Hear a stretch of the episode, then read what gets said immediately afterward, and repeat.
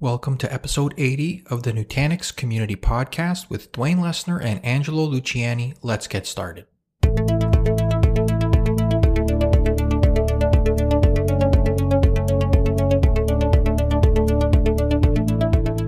This week on the podcast, I speak with friend of the community and NPX Renee van den Bedem, and we talk about education and certification. In this four part series, we talk about certifications in general, tactics, career growth, and what to do on the day of the exam. Now is a great time to restart your certification journey. Quick plug here, check out Nutanix.com forward slash certifications for special deals and offers. Let me know on Twitter if we helped encourage you to get a certification this year. So with that, let's join the conversation. Welcome to the podcast, Renee. Thanks, Angelo. So, how have you adapted to this new normal of everyone working from home? So, because I work from home normally, uh, I normally work two weeks and then I normally travel 50% of the time. Uh, just getting used to not traveling, uh, you know, two weeks of every month. Uh, initially, that was something that was enjoyable. Now I just can't wait to get back to normal. Right. Yeah. I think uh, a lot of folks are in the same boat. That's great. Um, and we we talked about this doing this podcast uh, around certifications, and I think, uh, and it just might be me, but I think it's maybe no, there's no better time to really start digging into certifications.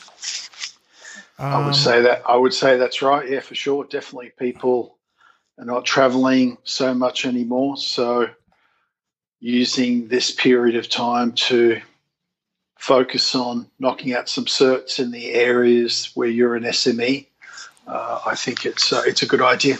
So I know Renee, you've taken a lot of Nutanix exams uh, among other um, industry exams. Maybe you can share um, with the audience the different types of Nutanix uh, levels or exams available.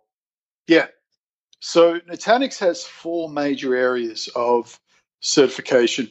So there's the sales the sales roles, systems engineering roles, services roles, and then the technology roles, which is typically for administrators. Uh, so sales is is really an accreditation uh, for the first three levels. So that's NCSR level one, level two, and level three. Uh, and then you have the Nutanix Certified Sales Expert, which is actually a, a panel based exam where, as a salesperson, you demonstrate your skill set uh, from a sales perspective. Um, then we have the systems engineering role, which is the NCSC level one, level two, and end user computing. So these are proctor based uh, exams. Uh, then we have services. So we have the Nutanix uh, certified services consultant and architect. They have one and two day workshops, which are instructor led uh, and they're based upon actual labs that you work on uh, against a lab blueprint, I suppose you would say. And at the end of that, you demonstrate to the instructor your knowledge of that technology using that lab. Uh, and then we have the administrator slash technical role, which is the Nutanix certified professional, which is the equivalent of the VMware certified professional, uh, the Nutanix certified advanced professional, which is also a, a proctored exam. And then we have the chief expert level certification of all of Nutanix, which is the Nutanix Platform Expert, which is similar to the VMware Certified Design Expert. So there you're building a submission, uh, you send that in, it gets reviewed, and then you get given the uh, acceptance to defend. And then you defend in front of a, of a panel, and there you're defending against two hypervisors. So Nutanix supports four hypervisors, so you get to choose two of them. One is in the submission, and the other is in the defense. Yeah, and with each type, there is, um, and this is not news to anybody, but with as you sort of move up the the ladder, each type does require uh, more time, more study, more um, hands-on involvement. Absolutely, and and the blueprints become a lot more difficult, and the things that you need to do uh, tend to become more involved, whether that's uh, submitting a design, uh, defending in front of a panel, doing a, uh, a hands on lab a proctored hands-on lab that's maybe two to three hours long, sometimes up to eight hours. There's also certification types, right? There's designer types, developer types, etc. Yeah, exactly. So particularly in, in, in, in information technology, every uh, every aspect of IT tends to have a certification uh, track or program of some type that comes from the vendors that specialize in those areas. And like you said, for design, implementation, uh, database administrators, developers, uh, people who are doing the hands on stuff, whatever the product may be, whether it's from IBM, Red Hat, um, from SAP, et cetera, et cetera. Uh, for the hyperscalers or the cloud providers, they have their own certification programs and, and end user mobility as well and desktop.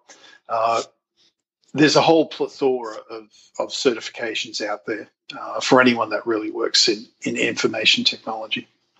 Yeah, and and a little little bit of inside baseball here. In the past, when we did have on site events, the company holding the event would offer the exams on site at a discount which which was great. So that's a, you know something um, many people have taken uh, advantage of in the past, and I know uh, now that everything's going virtual or is virtual or digital, uh, there's a lot of discounts on uh, taking exams. So it's it's always great to if you think you know if you you have a good feeling for the technology and you want to just sort of measure what the vendor is is thinking in terms of examination, it's it's a great opportunity right now to go and give um, give an exam a, sh- a shot. Yeah, for sure. And I remember Nutanix.next every year they would offer the NCP and whatever new cert was coming out in the Nutanix certification family. Uh, they would actually offer that for free. Yeah, and that that's always uh, it's always fun to see when you're at the event, especially, and maybe we're just reminiscing a little bit about um, in-person events, but it's always great to see when someone has just finished the exam and and they and they got the results and how how they come out with a little bit of a, a jump in their step, if you will. It's, always nice to nice to see. Yeah, I've always had it. So typically, when I go to vendor uh, vendor conferences, I'll take advantage of the 50 percent or one hundred percent discount and give a shot or take a shot at uh, at an exam. And when you pass, you're right. It just makes the entire conference. So one of the best ways to get started with certifications is always to download the blueprint and and start walking through the the, the blueprint. But um, Renee, what other um, resources have you used in the past to get to get you uh, up to speed on uh, examinations? Yeah, so the great thing about the industry that we're working in, uh, uh virtualization vendors, cloud vendors, uh, hyperconverged infrastructure, is that the people that work in this industry are very passionate. So, in addition to the blueprint and the official training and whatnot that uh, is is published by the vendors that own those certs, uh, you also have a massive community of people who are blogging and podcasting and uh, doing mentoring as well and providing resources that can help you study groups to upskill to get ready for whatever cert that you're targeting. Uh, and one of the examples would be uh, also within the Nutanix training ecosystem, something called Nutanix University. Uh, all of the online training is actually free. You don't actually have to pay for it. So as long as you have a, a my.nutanix.com account, you can log in and consume that training and also prepare yourself for taking the exam.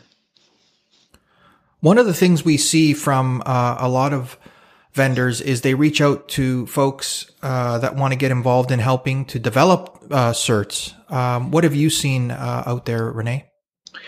Yeah, so I remember the first time I was involved in certification development. I think that might have been in 2016 or 2017. Uh, and what was interesting is when I look behind the covers, is that there is actually a science to develop certification. It's not a bunch of it's not a bunch of people just putting together the most difficult questions that they can think of, and then they publish those as, as being uh, as being uh, the requirements for a certification. So the science behind it works like this: is you have different types of of questions basic, advanced, and expert, and they have a different weighting.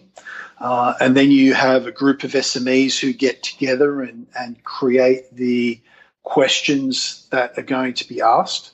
Um, and that's where you will sometimes see within your community a request for experts, right, to do certification development. So it's called a, a JTAG, which I think is a joint task group. Um, and that pool of questions gets put together, and then uh, they're all ranked and reviewed and matched to a blueprint, right? So the blueprint is what is published and what you study and work towards. Uh, and all of the questions that are being asked, they actually touch a particular part of the blueprint, right? So you're not going to see, uh, let's say, uh, uh in Nutanix Certified Professional, right? One part of of the Nutanix ecosystem is Prism Element. You're not going to see 50 questions on Prism Element, right? You're only going to see two or three that actually match that part of the blueprint. And you're going to see a bunch of other weighted questions that actually align to the remainder of the blueprint. Uh, and then once that exam is built with that pool of questions, then they will have a third party or another group of uh, of volunteers who will actually go through and review that question list, right? So there's actually quite a long scientific process to to developing certifications. And then depending upon the vendor, sometimes they will have a beta period where for a reduced price or for free, you'll take that exam. Uh, and then based upon the scoring that they see, right, they're ranking that against a, a, a statistical uh, a statistical formula, they're looking to see what the average score is. And if the average score is too high, it means that the exam is too easy. If the average score is too low, then they know the exam is too difficult and then they need to tweak it. And it's always uh, encouraging, and I believe this is uh, correct, that your name gets added to the blueprint. Um, or yes, yep. yeah. So, so that that's yeah. always encouraging to to to see. Yeah, definitely. Definitely for Nutanix and VMware, uh, your name gets added to the blueprint. Yeah, getting that recognition is always uh, exciting. For sure. Yeah. Now, the million dollar question that folks always ask why should you get certified? Why should I get certified? And uh, lots of reasons for it, but I thought maybe you could uh, share some of your thoughts on why it's important to get certified. Yeah, so I think the main driving one, if you're working for a partner, partners need certifications to actually maintain uh, their vendor relationships, right? Whether it's they're at the basic level, the advanced level, or the expert level of at the partner uh, partner level, uh, and then you've got the personal motivation, which is where you have a passion for that technology and a passion for learning, and you're using the blueprints and the cert as a uh, as a motivator and as a measuring stick for where you're at in your career. And and it's always great when you have uh, peers that are also uh, taking the exam to kind of you kind of get to push each other, um, not sort of to win the race, but sort of help each other find you know any blind spots you might have any anything you're you're overlooking in your studies uh, or even sharing notes uh, while you're studying for the particular cert. So that's always uh, fun to do as well. It is for sure. And that's where your ad hoc uh, study groups will be created just through your community involvement. Mm-hmm. now a lot of people always ask does getting cer- certified mean uh, mean I'm uh, you're skilled at that particular technology, um, or or what is it really measuring?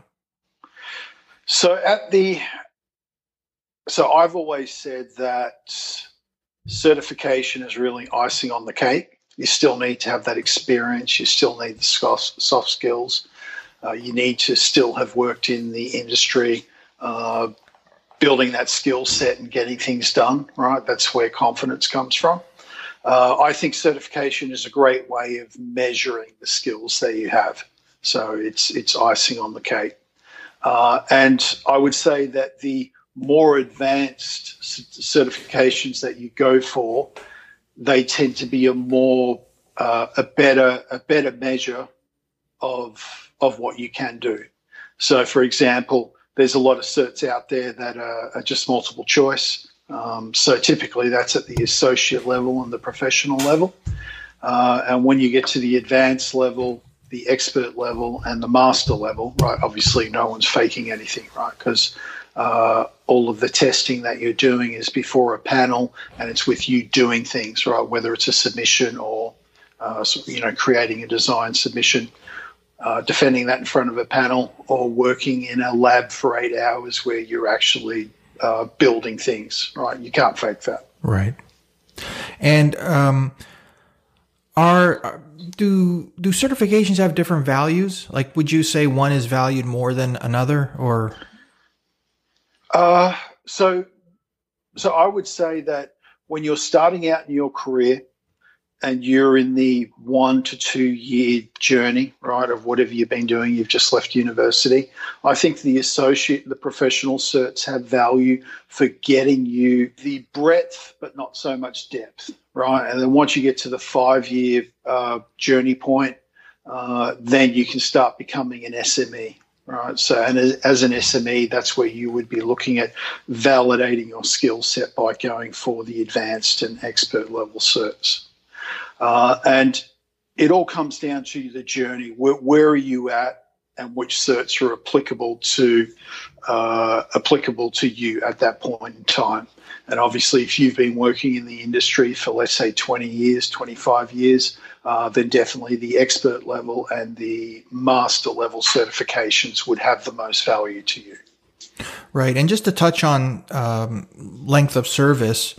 Uh, who should be certified? I know um, you like you mentioned, there's those sort of novice or, or just starting out IT pros, and then there's um, architects, um, etc. Sort of span the whole uh, range yeah. of, of uh, professions. But who who should who should be certified? Uh, so that's a matter of opinion. I personally think that. Uh, so I'll, I'll tie this back to my journey. I was I did not bother with certification in the first ten years of, of, of my career. Uh, and I was just doing what I was doing, uh, and I was successful with that. But you don't know what you don't know. Uh, and one of the things that I realized with certification was that the people that I was working with, who I was neck and neck with, you know, from a skills perspective, as soon as I started getting certified, my game became a lot more complete. I was a lot more well rounded. Uh, my skills were a lot more polished and developed because I was measuring myself against a blueprint. Whereas uh, the people who were a lot more organic in their development, they had major holes in their game that they didn't even know about. Right. Yeah. Um, so, so my personal opinion is that everyone should be certifying and measuring themselves against whatever area that they consider themselves to be SMEs in. Right. Thanks, Renee. That's a great start to part one of our four part series on education and certification. I hope we've inspired some folks to restart their certification journey. So with that, stay tuned for part two next week. Thanks for joining me today. Be sure to check out our special certification and education offers at Nutanix.com forward slash certifications and drop by the Nutanix community and engage in conversations with your peers. From your friends here at Nutanix, have a great week.